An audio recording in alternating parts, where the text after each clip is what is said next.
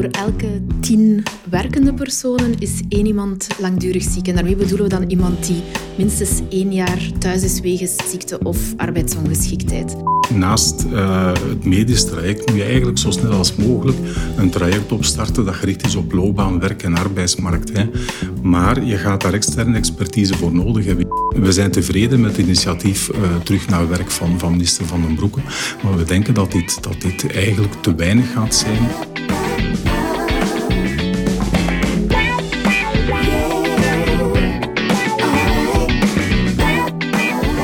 U luistert naar de HR Magazine podcast. Een bekende journalist interviewt twee experts over een actueel HR-thema. Ze geven hun visie op de toekomst. Uw gastvrouw is Lisbeth Imbo. Welkom bij een nieuwe HR-podcast. En vandaag zoomen we in op een echte kopbreker. Hoe krijgen we de mensen die nu met ziekte langdurig thuis zitten weer zachtjes aan aan de slag? Paul Verschuren, Director Research and Economic Affairs en directeur Vlaanderen bij de Nationale HR-federatie Federgon. Welkom. En ook gegroeten Anne de Koen van IDEA Consult. Paul, ik ga met jou beginnen. Uh, hoe groot is eigenlijk het probleem? Zeer groot en groeiend. Goedemiddag. Uh, nee, inderdaad. Dus uh, vandaar ook dat we, dat we de vraag gesteld hadden aan IDEA Consult om, om het fenomeen even in, in kaart te brengen. En wij stellen eigenlijk vast dat, uh, dat, uh, dat wij eigenlijk komen en bij de 500.000 langdurig arbeidsongeschikten zitten. En dat aantal neemt toe, ook sneller dan in andere Europese landen. En dus, 500.000, kan je dat, is dat 1 op de 10, 1 op de Hoeveel mensen van de werkende mensen zitten thuis langdurig ziek? Voor elke tien werkende personen is één iemand langdurig ziek. En daarmee bedoelen we dan iemand die minstens één jaar thuis is wegens ziekte of arbeidsongeschiktheid. Hoe, hoe, hoe lang blijven de meesten thuis? Weten we dat? Dat is enorm confronterend. Gemiddeld gaat dat om een periode van 7,5 jaar. Dat is Dus dat is echt hallucinant, ja. Ja. Ik denk dat bijna 60% meer dan vijf jaar thuis is. Mm -hmm. um, dus dat is echt enorm. Enkel mensen in het statuut terechtkomen, is het enorm moeilijk om, uh, om eruit te raken. Ja. En dus hebben jullie, neem ik aan, ook berekend wat dat kost? Ja. Dat zal dan ook gigantisch zijn. Dat is effectief ook gigantisch. Uh, let wel, we hebben enkel ons gefocust op de niet-medische kosten. Hè, want arbeidsongeschikten die hebben uiteraard een, een, een, proces te doorlopen, een medisch proces. Daar hebben we ons niet op gefocust, maar wel gekeken naar oké, wat betekent dat aan ziekte- en invaliditeitsuitkeringen. Dat is om en bij de 6,5 miljard. Maar daarnaast zijn er natuurlijk ook een aantal middelen die de overheid misloopt door het feit dat je direct en indirect minder inkomsten genereert. En, en uh, daar wordt eigenlijk het bedrag op 15 miljard, ruim 15 miljard ingeschat. Dus de niet-medische kost van arbeidsongeschiktheid, langdurige arbeidsongeschiktheid, schatten we in op uh, 21 miljard per jaar. Ja, dus eigenlijk zeer logisch dat iedereen daar naar kijkt. Van, hoe kunnen we die mensen terug aan de slag krijgen? Je zei het daarnet al aan, dat is blijkbaar niet zo evident. Nee, Eens je in het statuut zit om eruit te geraken. Inderdaad, je ziet dat daar zeker mensen die langdurig arbeidsongeschikt zijn, dat het ongeveer 2% is die, als we, we hebben dat bekeken voor cijfers van, uh, op basis van de Kruispuntbank Sociale Zekerheid. De meest recente data waren van 2018. Dan hebben we gekeken naar de groep die een jaar voordien, dus 2017, langdurig arbeidsongeschikt was, om dan na te gaan, oké, okay, als we een jaar verder kijken, hoeveel mensen zijn dan effectief aan het werk. En dan is dat slechts 2% en nog eens 1% die werkzoekend is. Dus dat is echt een enorme minderheid. Ook niet echt verrassend als je bedenkt dat ze gemiddeld 7,5 jaar in het statuut zitten. Maar het geeft wel aan een keer je daarin zit dat het enorm moeilijk is om eruit te raken. En dat is echt door een samenspel van factoren. Ja, drempels. Ook los natuurlijk van uiteraard het, het medische aspect. Het kan zijn dat je langer dan een jaar ziek bent. Zijn er ook heel veel drempels om terug in die job te geraken? Ja, dat klopt. Um, die, die drempels zijn, zijn, of hebben dikwijls ook te maken met een stukje uh, onzekerheid over, over opnieuw aan de slag gaan. Integratie, wat betekent dat financieel bijvoorbeeld? Hè? Uh, ga ik mijn uitkering verliezen, gesteld dat ik ervat? Ga ik een aantal voordelen uh, die ik nu heb, ga ik die verliezen? En dat speelt uiteraard mee. Hè? Je bent eigenlijk al in een moeilijke situatie, arbeidsongeschiktheid. En dan het risico dat je dingen nog bijkomend gaat verliezen, dat weegt eigenlijk wel op mensen. Dus die, die druk, die drempel moet je eigenlijk proberen te verlagen om die reintegratie toch, toch meer kansen te ja. geven. En misschien ook de vraag van, wil ik wel terug of kan ik wel terug naar die job bij Ja. die werkgever? Ja, Dat is, dat is, dat is een heel cruciale vraag. We hebben ook gezien in de cijfers dat um, een, een zeer sterk groeiende groep van langdurig arbeidsongeschikten zit in die groep van mensen met, met, uh, met psychische, mentale problemen. Uh, mensen met een burn-out bijvoorbeeld. En daarvan weten we dat eigenlijk dikwijls de, de oorzaak ook wel wat gerelateerd is aan het werk. Hè, en, en de werkgever waar men op dat moment aanwezig was. En dan ligt een terugkeer en reïntegratie bij die werkgever ook niet altijd voor de hand. Hè.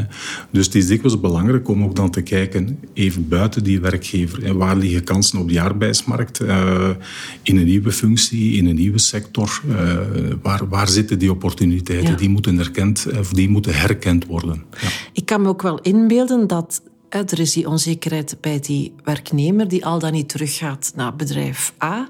Maar misschien An zijn er ook net evenveel drempels bij bedrijf A met de vraag: uh, kan An wel terugkomen of hoe gaat dat gaan? Kunnen we dat wel aan?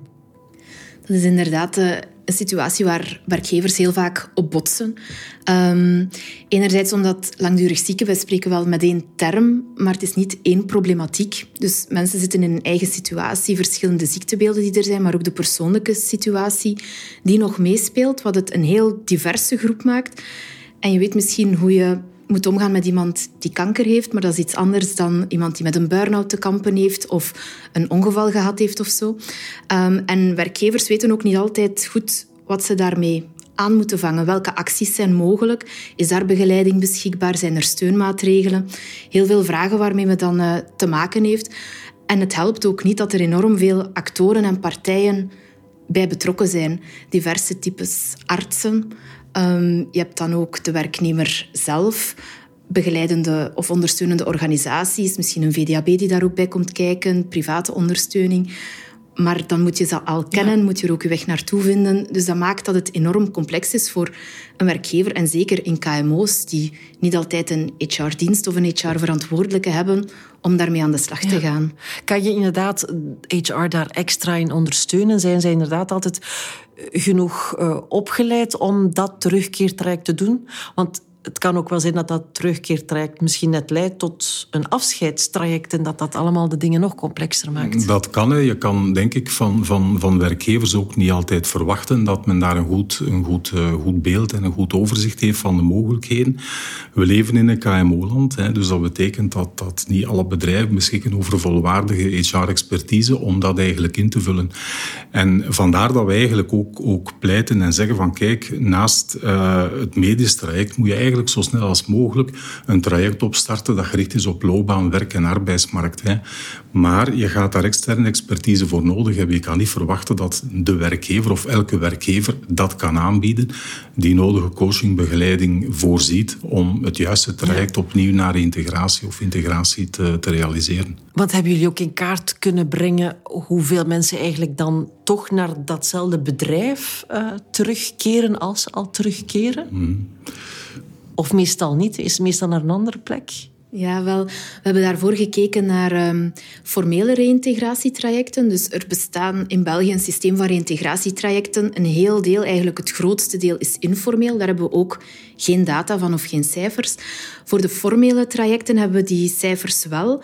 En dan merk je dat um, ehm, 70% geen aangepast of ander werk bij de huidige werkgever kan krijgen. Wat enorm veel is. Hè? Um, en zeker bij KMO's is daar ook het risico wel reëel dat dat speelt, omdat die minder ja, diverse jobs, minder afdeling, het is minder groot. Minder opties hebben eigenlijk. Minder opties en ook de kost om zaken aan te passen qua infrastructuur of uitrusting kan ook snel oplopen en die kunnen het ook niet altijd dragen. Vandaar dus, Paul, dat je ook zegt van misschien moet daar een soort derde partij dan bij komen die niet gebonden is aan dat bedrijf. Ja, dat klopt. En, en dat is eigenlijk ook wat de inzet geweest van, van, van heel de studie en het onderzoek. Hè. Dus we hebben die niet-medische kost van arbeidsongeschiktheid in kaart gebracht die 21 miljard euro. En eigenlijk, daar zit meteen ook een stukje de oplossing voor het probleem hè, van die integratie. We berekenen dat dat, dat als je die middelen eigenlijk gebruikt om, om op een heel consequente manier heel snel bij het begin van de arbeidsongeschiktheid effectief in te zetten op begeleiding en coaching, uh, dat je dan eigenlijk via die terugverdieneffecten die investering ja, heel makkelijk terugwint. Dus dat is eigenlijk wat, wat, wat de kern van de boodschap die, die, die, die wij eigenlijk ook met de studie willen geven. Er is eigenlijk geen enkele reden om die massaal te investeren in die begeleiding. Dat betaalt zich eigenlijk terug. Niet vergeten dat dat werk voor heel wat mensen ook belangrijk is. Dat werk ook bijdraagt tot het herstelproces. Dus je hebt er eigenlijk ook alle belang bij om die investering te doen en daar externe partijen bij te betrekken. Is dat dan die reïntegratievoucher waarover spraken? Ja, dat, dat, is, dat kan een instrument zijn. We hebben het de reintegratievoucher genoemd. Een stukje persoonsvolgend, hè, die kan ingezet worden door de werkgever, de oude of de nieuwe werkgever, om die begeleiding eigenlijk uh, te voorzien, in te kopen en ja, te zorgen dat die werknemer met zijn competenties op de juiste plaats terecht kan komen en eigenlijk opnieuw kan, kan een stap zetten in zijn loopbaan. Ja. Maar je zegt het is van belang om daar heel snel aan te beginnen. Ik kan me inbeelden dat misschien mensen die in dat statuut zitten, dat misschien wel heel confronterend en bedreigend vinden als in ja, maar ik ben wel ziek en jullie staan hier al met jullie reïntegratie klaar. Sowieso moeten mensen eerst um, groen licht krijgen van hun adviserend arts van de mutualiteit. Zolang dat er niet is, is er ook geen sprake van hele reintegratie gebeuren. Wat wel belangrijk is, is dat we van mening zijn, en onderzoek steunt dat ook, dat het niet gaat om eerst genezen en dan werken, maar dat werken ook een deel van het herstelproces kan zijn. Nu, dat maakt dat niet alleen de werkgever daar ondersteuning en begeleiding in kan gebruiken. Geldt evenzeer voor de artsen. Je kan niet verwachten dat elke huisarts of elke specialist perfect weet wat iemand op de arbeidsmarkt nog kan betekenen. Dus die arbeidscomponent moet eigenlijk ook daar uh, een plaats krijgen, zodanig dat het niet enkel het medische aspect is waar mensen mee te maken hebben, maar dat het opengetrokken wordt. Ja. En dat er ook echt gekeken wordt van wat mensen nog kunnen ja, dat ze gewaardeerd worden eigenlijk. Hè? Want anders lijkt het alsof ze geparkeerd staan door hun ziekte of hun afwezigheid op de arbeidsmarkt. En het gaat erom om hen betrokken te houden en hen mee te houden in dat verhaal. Het, het, lijkt, het lijkt wel vandaag dat arbeidsongeschiktheid een zwart-wit verhaal is. Je bent ofwel volledig arbeidsongeschikt, ofwel volledig arbeidsgeschikt. En de waarheid ligt natuurlijk voor, voor heel wat mensen, afhankelijk van waar men zich bevindt in het herstelproces, ergens in het midden. En die kansen eigenlijk die moet je grijpen, want wat geldt voor gewone werkloosheid, geldt ook eigenlijk voor arbeidsongeschiktheid. Hoe langer dat je wacht met de stappen te zetten naar integratie, hoe sneller eigenlijk de kansen daarna op integratie en op werk en op loopbaan verkleinen. Dus het is ook in het belang van de arbeidsongeschikte dat je zo snel mogelijk die stappen kan zetten. Men is nu bezig federaal met daaraan te werken. Minister Frank van den Broek onder meer dat je inderdaad zo'n soort vragenlijst zou invullen waarin je eigenlijk nog kan aangeven wat je wel kan in plaats van wat je niet kan. Is dat een goed instrument? Dat is zeker een goed instrument. Hè. Uh, en dat, dat, dat uh, gaat eigenlijk ook wat in op wat ik je net uh, vertelde. Hè. Dus dat zwart-wit denken over arbeidsongeschiktheid. Wij denken liever vanuit potentieel en vanuit kansen. Hè. Niet, niet zozeer wat kan iemand niet meer, maar wel wat is er wel nog mogelijk. Wat zijn de skills, competenties die kunnen ingezet worden in een nieuwe functie, in een nieuwe sector, in een nieuw bedrijf. Dus, Vandaar ook dat men, men ook qua beleid ook zegt van ja, we moeten misschien inderdaad af van ofwel ben je 100% thuis en krijg je een uitkering of 100% aan de slag en dan verlies je alles. Het is wel van belang dat men inderdaad werk gaat maken van die combinatiestatuten dan. Absoluut. Mensen die willen werken en ook nog kunnen werken, die zouden ook aan de slag moeten kunnen gaan zonder daarvoor afgestraft te worden of schrik te hebben om daar financieel op afgerekend te worden. Dat kan niet de bedoeling zijn. Ehm, ik denk dat daar ook speelt dat we momenteel zo op een punt zitten waar er echt iets moet veranderen en er ook een, een mindshift zou moeten komen. Dat ook politiek ook politiek, maar ook in de bredere maatschappij. We noemen die mensen echt ongeschikt. Dat uh, is een heel zware term, maar het is niet omdat je bepaalde taken niet meer kan uitvoeren of in een bepaalde omgeving niet goed functioneert, dat je daarom compleet afgeschreven zou ja, zijn. Taal zegt veel natuurlijk. Hè? Geeft een heel sterke boodschap mee naar die persoon zelf, maar ook naar hoe anderen naar die groep mensen kijken. En we gaven al aan, die groep groeit snel en sterk. Maar sinds 2016 zijn er ook meer langdurig arbeidsongeschikten dan er werklozen zijn. In 2020 waren er al 200.000 eh, langdurig arbeidsongeschikten meer dan er werklozen zijn. Dus... Enig idee hoe dat komt? Er zijn verschillende factoren die daarin eh, meespelen. En we moeten er ook rekening mee houden dat de coronacijfers daar ook nog niet of nauwelijks gaan tussen zitten. Maar je hebt de vergrijzing die meespeelt. Een grotere groep mensen die al iets ouder is en vatbaarder is voor een aantal leeftijdsgebonden uh, ziekten.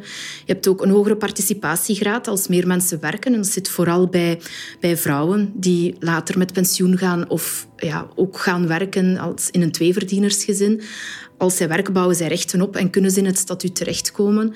En dan heb je ook nog meer de beleidskeuzes die gemaakt worden. Ehm, wanneer de werkloosheidsregels verstrengen, dan zijn er een aantal mensen die het risico lopen om in langdurige arbeidsongeschiktheid terecht te komen. Dus een beetje... Je zegt ook wel eens hè, dat, dat, dat dat ook leidt tot meer druk en dus burn-out en dat ze daardoor dan op een andere manier soms terug weer uitvallen.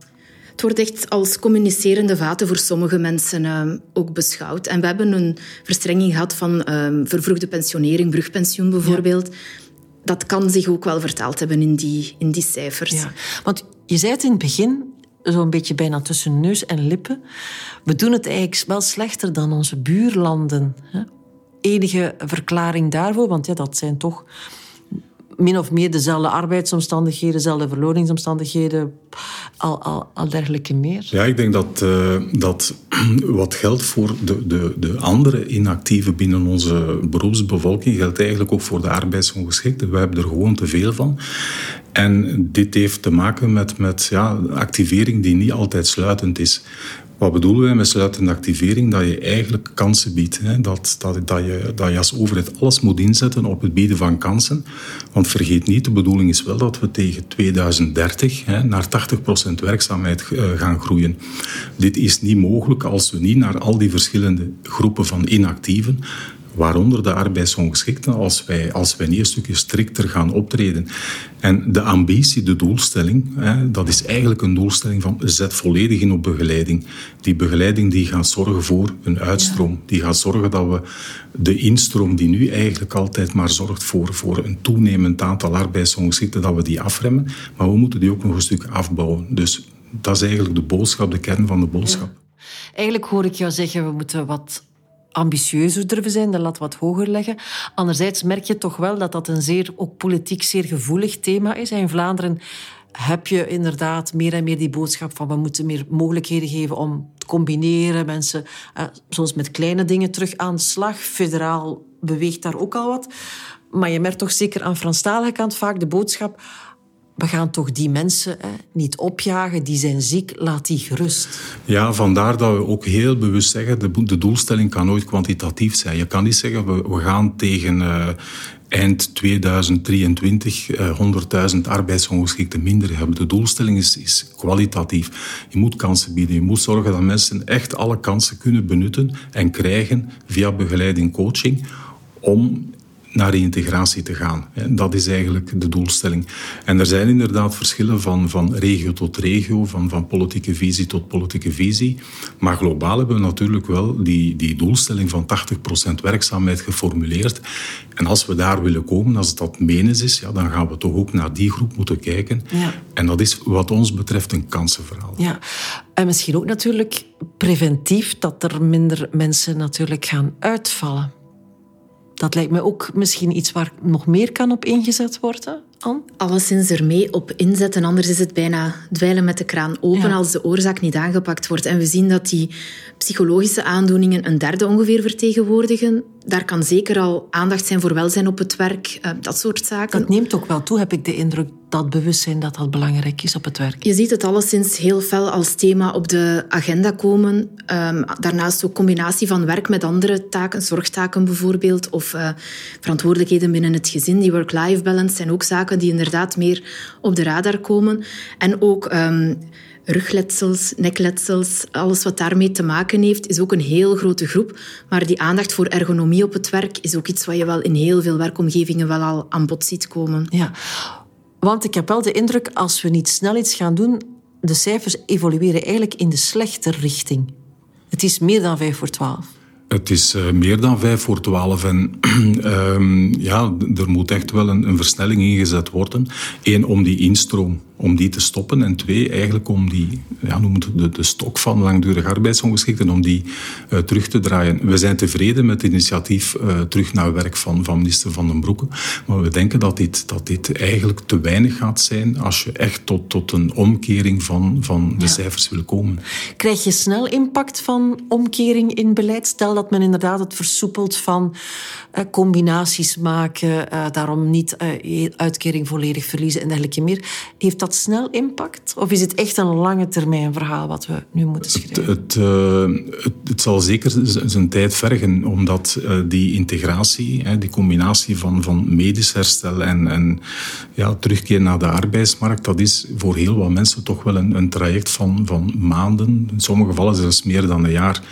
Maar je moet er nu aan beginnen om binnen een jaar, binnen twee jaar daarvan de vruchten te plukken. Doen ja. we dat niet, ja dan... Ja. Ik denk dat daar de, de snelste winst te maken is door uh, transparant te zijn over financiële gevolgen van terug aan het werk te gaan. En ook te zorgen dat die ja, afstraffingen die er misschien wel zijn in termen van belastingen of uitkering die wegvalt, als je daar vanuit het beleid iets aan doet, dan kan je de groep mensen die er misschien wel klaar voor is en de capaciteiten heeft om te werken, maar gewoon niet durft, ja, dat is de groep die het snelst terug naar de arbeidsmarkt terug kan. En dat is maar een deeltje, uiteraard. Maar zo kan je wel al ergens beginnen, inderdaad. Ja. Je zei daar straks ook, en daarmee wil ik afronden, Anne, het gaat ook over taal. Hè. Inderdaad, we zeggen arbeidsongeschikt. Als je dat van jezelf helemaal gaat geloven, dan wordt het nog moeilijker. Heb je dan een beter woord in petto? Ja, dat is een moeilijke. Wij spreken dan vaak over arbeidspotentieel, om dat dan toch al in de verf te zetten. Ik denk wat daar vooral ook belangrijk is, is dat mensen zichzelf niet gaan afschrijven. Heel veel mensen willen heel graag nog werken, ook om sociaal contact te hebben, zich opnieuw nuttig te voelen. En het gaat echt om ja, de kracht en de mogelijkheden die zij nog hebben om iets bij te dragen, dat we daar dan toch mee ja. aan de slag kunnen gaan. Ja, niemand is nooit volledig ongeschikt. Hè. Laten we dat zeker onder meer onthouden en zien inderdaad wat het potentieel is van elk en iedereen. Paul en Anne, maak jou hartelijk danken om langs te komen en u uiteraard om deze HR-podcast helemaal te beluisteren. Tot de volgende.